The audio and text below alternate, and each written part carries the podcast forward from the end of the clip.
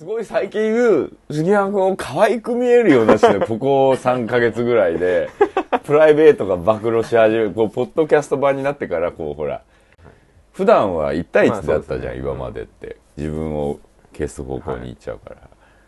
だからすごい面白いんですね。僕がやってる連載第3とあと AKB 僕やってるんですけど、うん。絶対に僕がやってるって分かられてるんですよなんで？絶対僕の趣味だとみんな思ってああ、るんですよなるほど、なるほど。そうだよね。はい極端だもんね、他の連鎖に比べてね。はいまあまあ、そうてっぺいなんですけどくんのゲームはまあこっち寄りだけど、でもてっぺいくん自体があっち寄りだからね。他の明らかに他のページと全然違うので、違うよね。僕がやってるのって一発で分かられてる曲がられちゃうね。いいじゃん。キャラ立ちしていけばいいのにね、フロア。いやでもある程度関係者の中ではできてるんで アニメとかの特集が組まれた時は僕がやオタク番長だよ。るまあそうですね いいなあ最近ほら、電気グルーヴもアニメ寄りだしさ、はい全体的に。なんか時代はそっちに来てる感じもするしね。そんな中、始めましょうか。やりますかはい。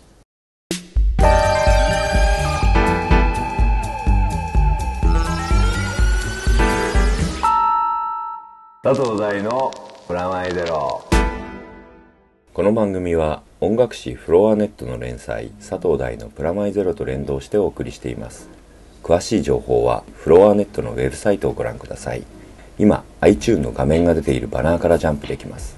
今月のフロアネットの特集はデジタルダウンロードの真実と題してその名の通り音楽のデジタル配信の普及に伴う変化を取り上げていますついに宇田川町のレコード街が閑散とし始めた今我々はデジタル配信とどう向かい合うべきなのかあなたなりの答えを見つけてみてください。そしてこの番組と連動している連載佐藤大のプラマイゼロフロアネット版もお忘れなく。というわけで今月もフロアネットの杉山くんにストーリーライダーズの事務所に来てもらってます。こんにちは。こんにちは。すごいね。僕も今のこれ初めて見ました。うん。読んでみたね。今みたいでいいの？大丈夫。です。というわけでプラマイゼロですよ。だんだんなんかあのポッドキャスト、はい。聴取率っていうの？こういうの、はい。そうね。ん？視聴率？違うね。聴取率。取率でいいんですか、もうなんかだんだんちょっと浸透してきたようで、僕もいろんなところで聞きますね、えー嬉しいことですね。それでこうちょっとこう宣伝もやってみたりする、はい。今日こすいのません。なんかフロアネットの宣伝。こういうの読むのね面白いよね。本当ですか？うん。はがき読んだりするの好きなんだよね。あはのがきとかも来てほしいですね。うん。あのやや受けとかいう それ完璧になんかあれじゃのバないですか。カ受けあの携帯川柳 そうそうそうそうそうなんかねそういうこう「はいというわけで続いてのおはがき」とか言う言う言いたい ラジオ感覚ですねそう俺ラジオっ子だったんだよねすごい。やっぱもう今の子たちはそれこそラジオって聞く習慣で随分減ってるとは思うんだけどでも逆にほらニコ動とかさ、はい。あの YouTube もそうだし、はい。そういうところで過去のさラジオが上がってたりするじゃん、ああ上がってますね。はい、うん、基本的にこう人の喋りをこうやって聞いてんのってう面白くない？面白いですね。僕テレビとかでもサマーズサマーズとか、はい。もやもやサマーズとか大好きサマーズも好き今ひたすら喋ってるっていう感じそうそうそう。とかあとガキの使いも、はい。トークの日はすごい得した気になるのもう最近は。はい。あのオープニングだけで全部いっちゃう時とかあはい。るじゃない、ですね、うん。ああいう時はちょっとなんかうんって思うじゃあ DVD とかもトーク集。そうトーク集から買い集めてあのラジオ感覚であれつけっぱなしにしながそれはあらりますね。そうそうそう。だから結構同じうん。めちゃイケとかをはい。何回もかけながらはい。脚本書いてるわけ。その気持ちはわかります。わかる？僕もありますね。ちょっと寂しいから、はい。でもほら昨今のバラエティーとかだとついていけないのもあるわけですよ、僕的には。であとなクイズ番組とか、はい。クイズ番組昔すごい好きだったの。面白い雑学ものとか、ヘキサゴンも多分深夜やってる頃は好きだったんだけどいつの間にかバカを楽しむ番組になっちゃって、ね。全体的に。ネプリーグとか何でもはい。クイズ番組って言われるのが、バカな回答を見てそうそうそうそう。自分よりバカを見て喜ぶっていう番組になっちゃって、うん。昔ね「アタック25」とかね、はいあのー、100万円クイズハンターとかね。そうですよね。すごい素人を見る番組だったわけよ、クイズ番組っつうのは、それでそこにみんなで参加したり、はい。まあドレミファドンとかでも、はい。っていうこうもうおっさんだけで言ってることが、うん。でも自分よりすごい人を見て楽しむエンターテインメントだったのが自分よりなんつうのバカを見てはい。安心するエンターテインメントになってる感じが、もうなんとなくクイズ番組を見てて世知がなくて嫌なのそうですよね。昔クイズダービーとかなんですね。もう原平さんヒーローでした。そう。そう。三択の女王とかさ。うん。恵子さんとか。頭がいい方がで逆にほら天然でたまに当てるイモリとかが教授とか。教授とか。ああいうのをこうギャグとして喜ぶ、今逆だよ、逆ですね。うん、天然がほぼ9割で、はい。たまにちゃんと答えるやつが KY っていう雰囲気を漂うみたいな 平成教育委員会とかでもやっぱ意外の人が当てちゃうとうん。突っ込まれるみたいな。でしょ？それねなんか多分視聴者に合わせてるだけなんだと思うんだけど、でもなんか合わせすぎてるっていうか、そこまで合わせなくてもいいっていうか、やっぱなんかねちょっと見え方が違ってそうでするね。な変わりましたね。それで見れなくなってでも見たいじゃん、はい。だからそのトークを見るんだけど、トークの中でもダウンタウンとはい。サマーとかがいいのは、基本的に自分の身の回りに起こったはい。ことなんだけど、はい。あるあるネタを喋ってんだけど、擬人化したりドラマ化するでしょ？ね。一瞬にして。その自分の絵が浮かぶでしょ、もうすぐさま。はいでそれがこうたまにこうこたつに入ってるゴリラの話だったりするわけじゃん、それがどう展開するのかなと思ったら、後ろにいる冷蔵庫がブーンってなるのをいつも気にするとかいう話になるわけうそれだけでもうゴッツを見てたような気がする。もう頭に映像が浮かぶんですね、そうそう。でゴッツの絵が浮かぶわあでもそれこの前、ジュニア千原ジュニアさんに取材した時あーに同じようなこと言ってました。けへくだらない話とかやってて、うん。うん。やっぱ何一番気をつけるかっていうと、自分が考えてる映像をうん。聞いてる人にも同じように伝えることを一番そうそうそうそうそう。り大事にしてるって言ってましたからね。そう。でサマーズは一人両方とも同じ世代なんで多分僕とほぼ同じ世代なんだけど一、人が独身で一人が結婚して子供がいてっていう、自分の世代のん男の人がどんな価値観を持ってふにゃふにゃしてるかみたいなのが、こうリアルに聞こえるわけ、うん。子供の話とか独身でふにゃふにゃしてる話とか、コンビニに行って怒ったとかそういう絵が浮かぶわけ。そうですね。彼らの喋りってラジオの喋りなんで、基本的には。だ想像力がすごい喚起されて、それでまあ仕事してても絵が浮かんだりとかする、そこがね面白いからそういうのを見てるんだけど。ありますねでもそういうことは、うんずっと絵見てられるわけじゃないですからね。そうそうそう。でむしろ音の方が情報がこういろん色あってこれねまあポッドキャストにしたから話してるってわけでもないんだけど、あの原稿にいつも落とし込む時にそういうことをすごい考えててさ、情報は必ず減っちゃうわけじゃん、はい。その減っちゃった情報をどういうふうに伝えるかっていう意味で言うと、脚本は頭の中にいっぱい情報があるのをはい。削って削って削って文字にするじゃん、それがもう一回別の人がはい。それをそこから広げて広げて広げてはい。絵に戻してるんだけど、それは僕の頭の中から生まれた絵を誰かが作ってくれるっていうことになるんだけど、その時に何を残してはい。何を広げるかっていうのが、まあ、ポイントになってそれは人に自分の頭の中にある景色や絵や映像をこう移植するってことだから、はい。そのまっちゃんやはい。三村や、まあ、大竹がやってることっつうのは、まさにそれと同じことを一瞬にして電波を通じてか、まあなんかではい。いろんな人に与えるわけ、それを聞いて想像しようと思う人うん。ができる人にはそれが浮かぶし、そうじゃない人には浮かばない、だけど浮かばない人にも浮かべるためにコントを作ったり、まあ俺はアニメーションを作るわけになる、それで最近またアニメーションの世界に帰ってきて、はい。あのーまあフリーダムぐらいしかやってなかったから、去年はテライとフリーダム本当にちょっとしかやってなかったんだけど、今年からは大きいのを何本かやるんだけど、そのうち一つが、まあ、久々にシリーズ構成をやることになって、はい。でしかも子供向けをやりたいってずっと前から熱望してたんだけど、でいよいよ本当に子供向けができそうになって、はい。で子供向けのいろんな番組をまあ見たり聞いたりするんだけど、あの大人の目線から見ててもなんだけどだけどはい。し売るし商品を売る番組にしか見えないんだよねああ商品っていうのはそこその作品から付随するうん商品、マーちゃん、はい。でもちろんそうなわけ、はい。すごくあのアニメーションの中でも DVD が一番売れないジャンルが子供や特撮なんだけど、まあ、だからこそ、そういうおもちゃとかフィギュアとかね、はい。うん。カードとか、はい。まあ、ぬいぐるみとか、ゲームとかであの相殺していくっていうはい。プロジェクトだから、それはそれで間違ってないし正しいし、はい。素晴らしいとは思っているんだけど、はい。でもなんかが落ちてる感じがさっき言ったのとクイズと同じなんですよ、自分よりすごいやつを見る番組はい。じゃなくなってたりするの、アニメに関しても。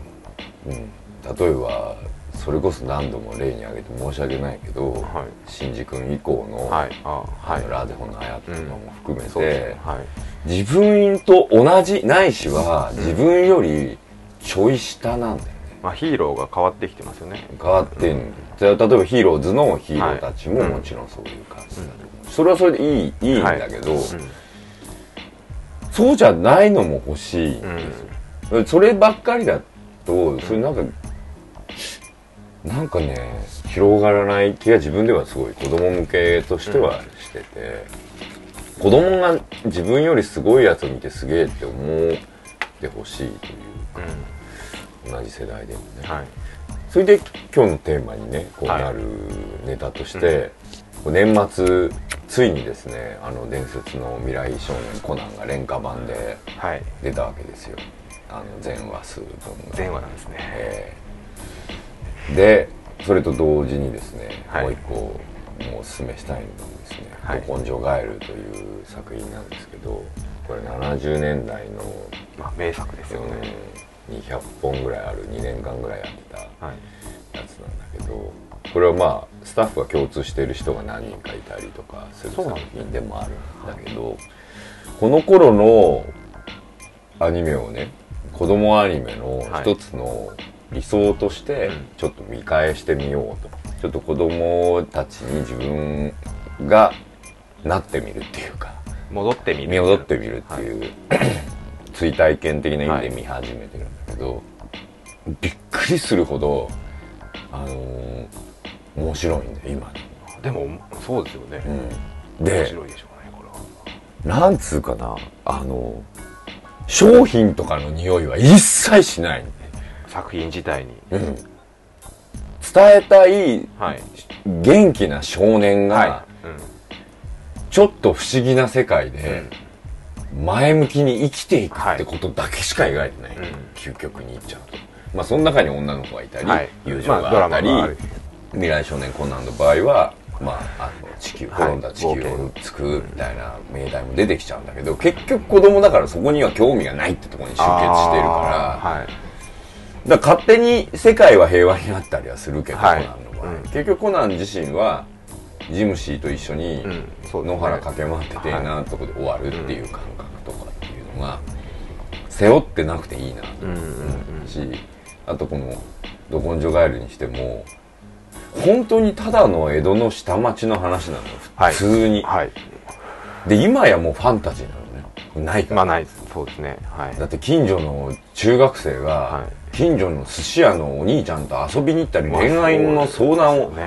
寿司屋のあんちゃんから受ける方っていううんのとかありえないでしょ。はい。ないですね。そんなアットホームな雰囲気ってもう今や向田邦子の世界かっていう。だからね向田邦子の世界に近かったんだよ。俺の大好きなはい。向田邦子久世のラインの、はい。グレライン。そうにどこに帰る見て見返したら落語なんだよね。それ新しい発想ですね。そうかなまあでも言われてみればそうかもしれないですね。うん。あのームーとか、はい。まあ時に刑事よろしくまで言ってしまう感じかもしれないけれども、はい。どこに帰るの場合ね。でもやっぱ向いてる方が同じ時代に作られてたせいか、なんかちょっと上向きなんだよねやっぱり70年代のって。暗い世相はもちろん入ってきてるし、あのー根性とかいう精神論で、はい。子供がね頑張らなきゃいけない時代は迎え始めてたんだなってことは分かるわけ、そうですね。もう全体的に全部頑張ろうですよね。頑張ろうな感じだから。それはそのコナンにしてもそうだし、それってこうステップを上がっていこうっていう意味かもしれないけど、今を生きていこうっていう意味でもあるように今だと思うんだけどね、なんかだから今を生きていこうっていうようなことって大人に言ってもしょうがないしはい車に構えるだけだしはい。多分ここのポッドキャスト聞いてる人の大半の人はそんなことを今言わ更みたいなことだと思うんだけど大変なんだよっていう。そうことそう。早めならいいんじゃねえかと思って。もう洗脳ですか？そう。っていうか早めに見りゃいいだよ。だって俺すっごい昔っていうか赤毛のアンとかねハイジとか、はい。コナン見てたおかげで、はい。こんな人になってこの人に。戦争は良くないなと思ってるし、はい。はい人殺しちゃいけないなとか思ってるし、お金使いすぎちゃいかんとか思ってるし、友達は仲良くしようと思ってるし、はい。っていうのはどう考えてもデスノートとかは見てたからじゃねえし モンスターとかデスノートとかをプルートとかを20世紀少年とかをはい。中学生やはい。小学生の時に見てたら俺はまあ確かそうかもしれないですね。ベルギーの森でキラってひらがなで書くような人間になってるかもしれないわけですよ。デスノートを買っちゃううん中国の子供たちと同じ感覚になっちゃうんです、そう。で、それはないからだからさ、うん彼らは悪くないと、まあ言い切れないところももちろんあるけれども、はい作ってないんだもん、僕たちが。って思うん。で、それはなぜかって言って儲かんないからって言って、だって積極臭いからって、新規臭いからっていう。はい今はもう恋愛はね、人が死なないと企画になんねえから。寂しいね。寂しいよ。でもそれを見て泣いて自分より不幸な人を見て安心してで、どうする？っていうのをいつも俺は思う。はい。そういう本を見たり、はい。そういう企画が当たったりしてて、でもじゃあそれはじゃあもう今の人たちもう無理だわって。もう、うん。だってどう考えたっていい時代を教えてないもの。僕らも、僕らの上も。はい。悪くなる。悪くなる言ってもう10年失われた、はい。失われたって失われたところに生まれた子供たちの立場は、うん。みたいな。失われてんのか俺たちは、うんみたいな。じゃあそういう子たちにそういうんじゃねえよっていうのをちゃんとこうやる教えるには、もう小学生が見てるものにこうすり込んでいくしかないんじゃないかっていう気には、だ実際すり込まれた俺が語るみはいたいな、はい。意味なん。だけどさ、もう伝えていくっていそう感じでドア玉アキラだったら俺良くなかったと思う。確かに。確かに。それは。ちゃんといろいろ踏んでたし、い。ろいろこうこういうね「ど根性ガエル」とか「コナン」とかね、はいそういうのをいろいろこう見た上で「アキラ」そうですね。とかにね。第三の前で言うのは申し訳ないけど、うん。ドア玉広角とかだったら結構そう。合格とかね。あとアップルシードとかね。ドア玉は良くない。良くないっていうか良くなくはないんだけど判断が間違っちゃうかもしれない、これは教育とはちょっと違うレベルで。道徳とかに近いだ感じですよね。そうそうそう楽しいからさその悪いことって。はい。ドラマにか描くのにも楽しいんでよくちゃんと描くんですよ、、はい。いことを描くのってドラマ大変なんですね、はい。で「ど根性ガエル」と「未来少年コナン」の素晴らしいところははい。悪い人出てこないんですよ一人も。すごいことですねこれは。今もう悪い人ばっかりですよテレビドラマ見ようと。そうですね。もうね女子高生はエイズ移されるようなドラマが大ヒットするしね。白血病になったりね、お父ちゃんがあの娘を犯すようなのが小説で賞取ったりね、介護でどうのとかね、はい。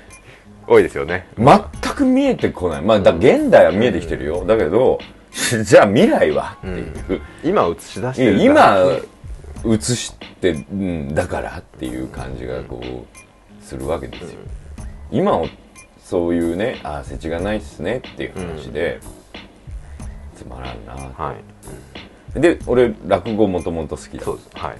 たじゃん。それで「ど根性ガエル」を何気なく見見直してたら、もう10分ものがこうザーッと続くわけじゃん。はい。本当に落語みたいでもうねスナック菓子のようにこう見る感じで。軽くつまんでもそうすぐ。あこれだ!アニメってこれじゃんって、うんはたポンとうん思ったわけですよ。金太郎飴のようにね。はい。ああこういうことをやってみたいんだなと思ってて、その感覚ってねはい。ちょうど去年の夏にアはいメリカに行ってた時に、はい。あのアダルトスイムってまあビバフとかやってる、まあ、カートネットワークのちょい大人向けみたいな枠でやってるロボットチキンロボチキンっていうねはいテレビシリーズがあって、はい。これがねまさにあの悪ふざけの前回のまああのフィギュアでのクレイアニメーションものなんだけどはい。あの実在のヒーローとかキャラクターの人形をそのまま買ってきて、そのままガチャガチャストップモーションで動かして それに勝手に当てれこしてあのミニコントをずーっとやり続けるっていうしかも、はい。バットマンとキャットガールが SM プレイやってたりとか、めちゃくちゃですうねん、あのピカチュウがピカッつったら「うるせえバーン!」爆発して死んだりとか もうすごいありさまなんですよ。なんか知った顔が。うん、いっぱいいるんだけどであの芸能人もバンバン出てくるしっていう,、はい。素敵なこう感じなんですけどね、やること違いますね。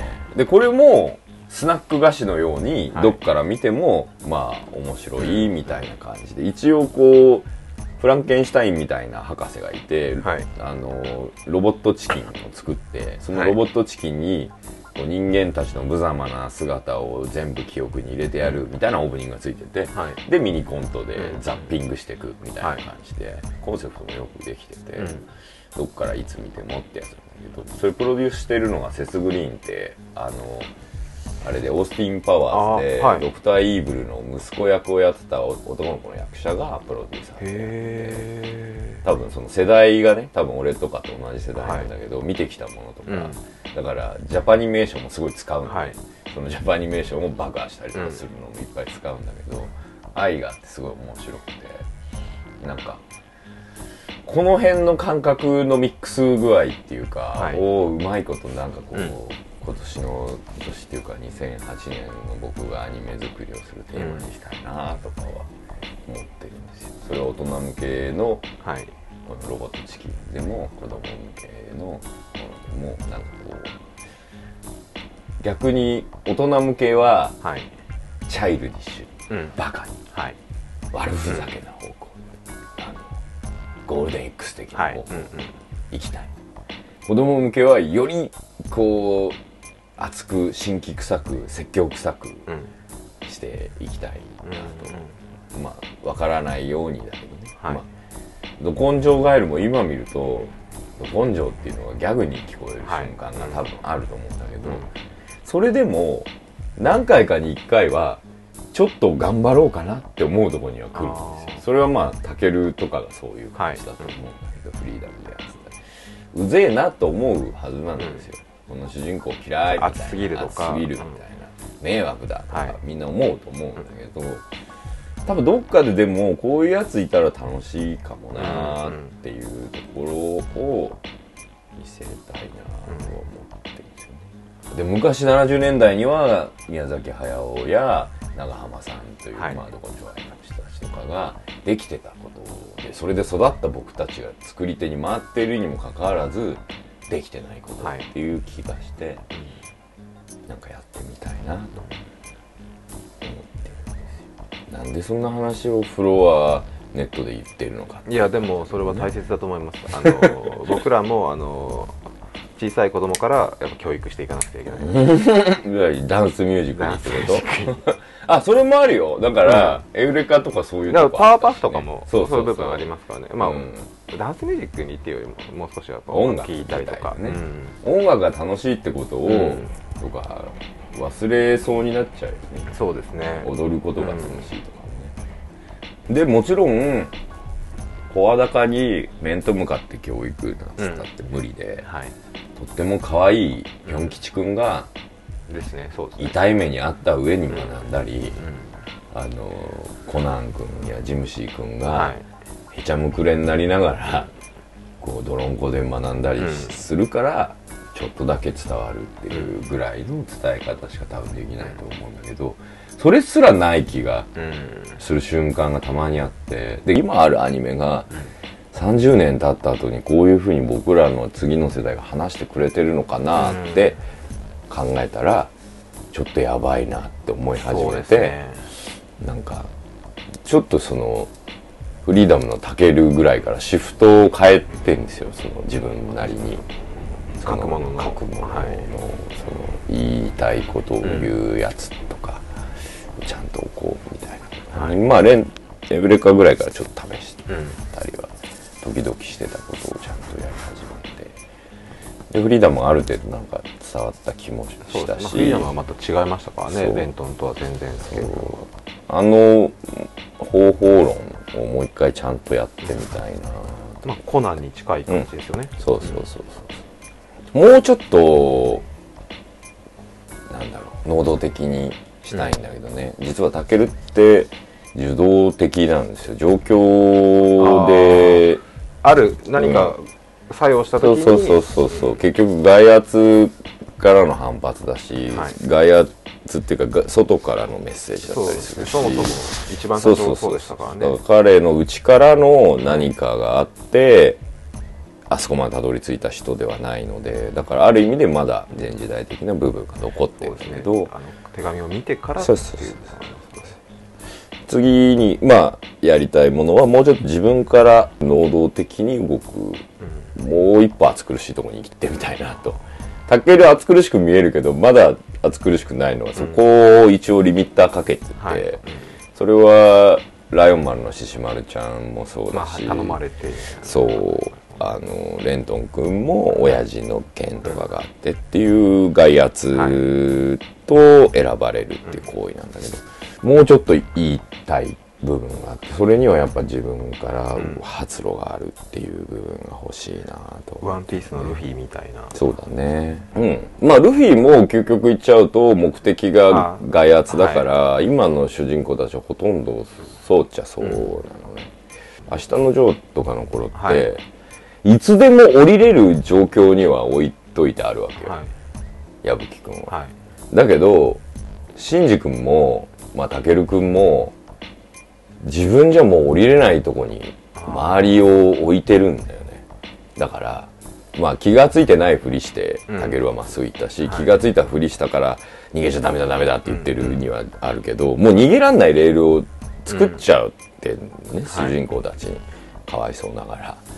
そこがねやっぱ息苦しさがあるんだろうなとは思うんですよね。その自由度がないというか降りれない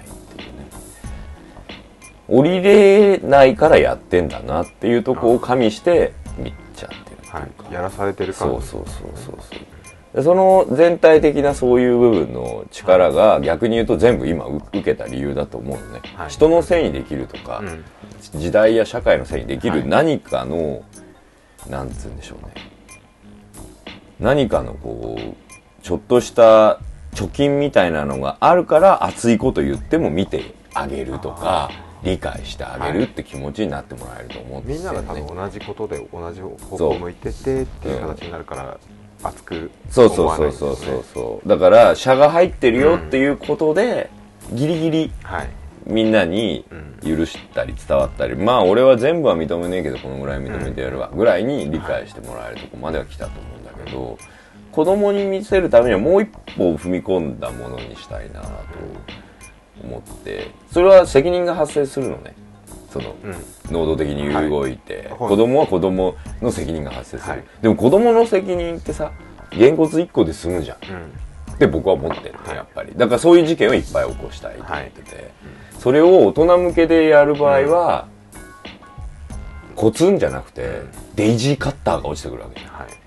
まあさ一番究極的に言えば。そうそう、はいそのいたずらとか悪ふざけとか、その受動的じゃなく能動的に動いた場合の対価はい。として与えられる最大のはい。ペナルティはがい。デイジーカッターまで行くわけじゃないですね。だからでげんこつのうちにいっぱい失敗しといたり、はい。い、っぱい自分のやりたいことやったり、トライしたり痛い目にあっとかないと、ずっと追いつきちゃうといきなりデイジーカッターがうん。高校を卒業してくるわけじゃん。いきなりリセットですかそう。それ耐えらんないよみんな。だからみんな家に入ったりしちゃうわけじゃん、はい。俺も実際そういうとこがあったし。それを救ったのが逆に言えば過去のアニメ作品だったりしちゃったわけだけど。でもそのじゃあ今の俺たちが作ってるアニメがそんな力を持っているかっていうとそんな力を与えることができてないような気がしてそれはなぜかっていうと逃げ道や責任逃れを僕らもストーリーラインの主役もみんな用意してあるから。はい。いやそうは言っても月の社会が悪いからはい。ねとか、まあ、そうは言っても青ちゃんがロケットを撃ってきたからねとあかはい。そういうのっていうそうは言っても金サチに選ばれただけだからねうん。とか、はい。ね。それはもちろんそれがあるから楽しめて無責任であったりもはいできて書きやすかったりもするんだけどなんか能動的なドラマ作りでもみんなにの心に残ったり打ったりするものが作れるんじゃないかなと思ってるんですけどね。全部受動的なのよ。病気も害圧だしさ。はい戦争も害圧だし。でしまいには恋愛だけが俺はね能動的だと思ってはい。それこそテーマに使って何本か書いたけど、恋愛すら、うん、だって病気にならないと恋愛が告白できなかったり成就できなかったり、人のことを大事に思えなかったり、死んだ後の日記がとかなんか発見されない限りその人のことに考えが及ばなかったりしちゃうっていうのが今のうん。主流の恋愛だったり、エイズにならないと命のことを考えないうん主役の話とか、どこまで受動的なんだっていう話じゃん。まあ今の人たちはそれを楽しんでいるしそれで育っちゃったからいいけど、それを下の方に育てさせないでほしいなと思うんですよね。はい。というわけで「プラマイゼロ」佐藤大とえーフラネット杉山忠之がえーお送りしましたまた来月よろしくお願いしますよろしくお願いします。最後ふにゃふにゃふにゃってなったよ。大丈夫もう髪耳で、もういいでもういいんだ、甘髪でね。もう甘髪で甘髪番長って呼ばれるようにしよう。甘髪番長もういかにダメなのかっていう いやいやいやいや、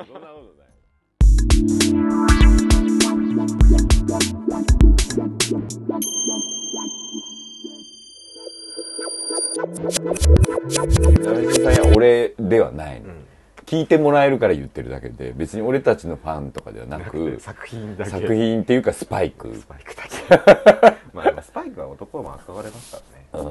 俺はなんかこうあれかっこいいかなっていつも思うんだけど。こいいですよ。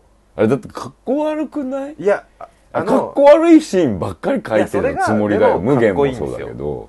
それがかっこいいんですよ。スパイクとか無限はその人間っぽさとかっこ悪いところもあるのでそれも含めて好きになっちゃうみたいな。だって風俗言ってるよあいつら。然いいですよ。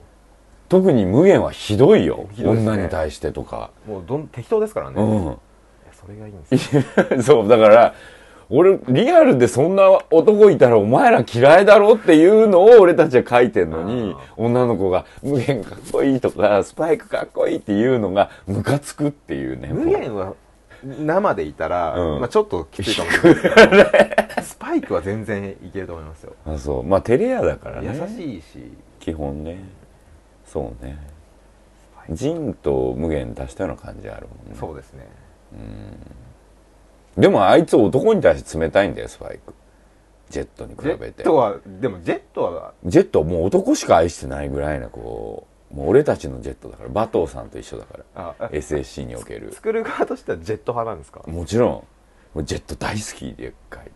だってジェットほど便利なキャラクターいないんだよ。あまあ説明してくれるしいろいろ電話もしてくれるし脚本家としてジェットほど愛すべきキャラはいないわけまあよね。あとはもう自由ねに動き回っちゃって全然操作とかストーリー関係俺はめんどくせえとか言ってるしえ金？とかそういうことばっかり言ってるし、だからもうジェットを愛してるそれは SAC のバトンも一緒まあね元子とか。あでも SAC なのバトーなんですか？うん。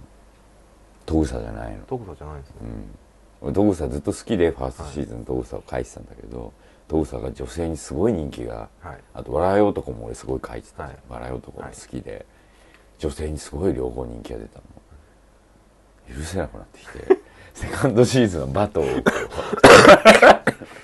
ああでも言われてみるとセカンドギグの方はう、うん男臭い感じになってる。でしょうん。全体僕でも荒巻派ですけどね。荒牧も最高だね。荒牧はもうみんなの荒牧だから。荒巻派ですね。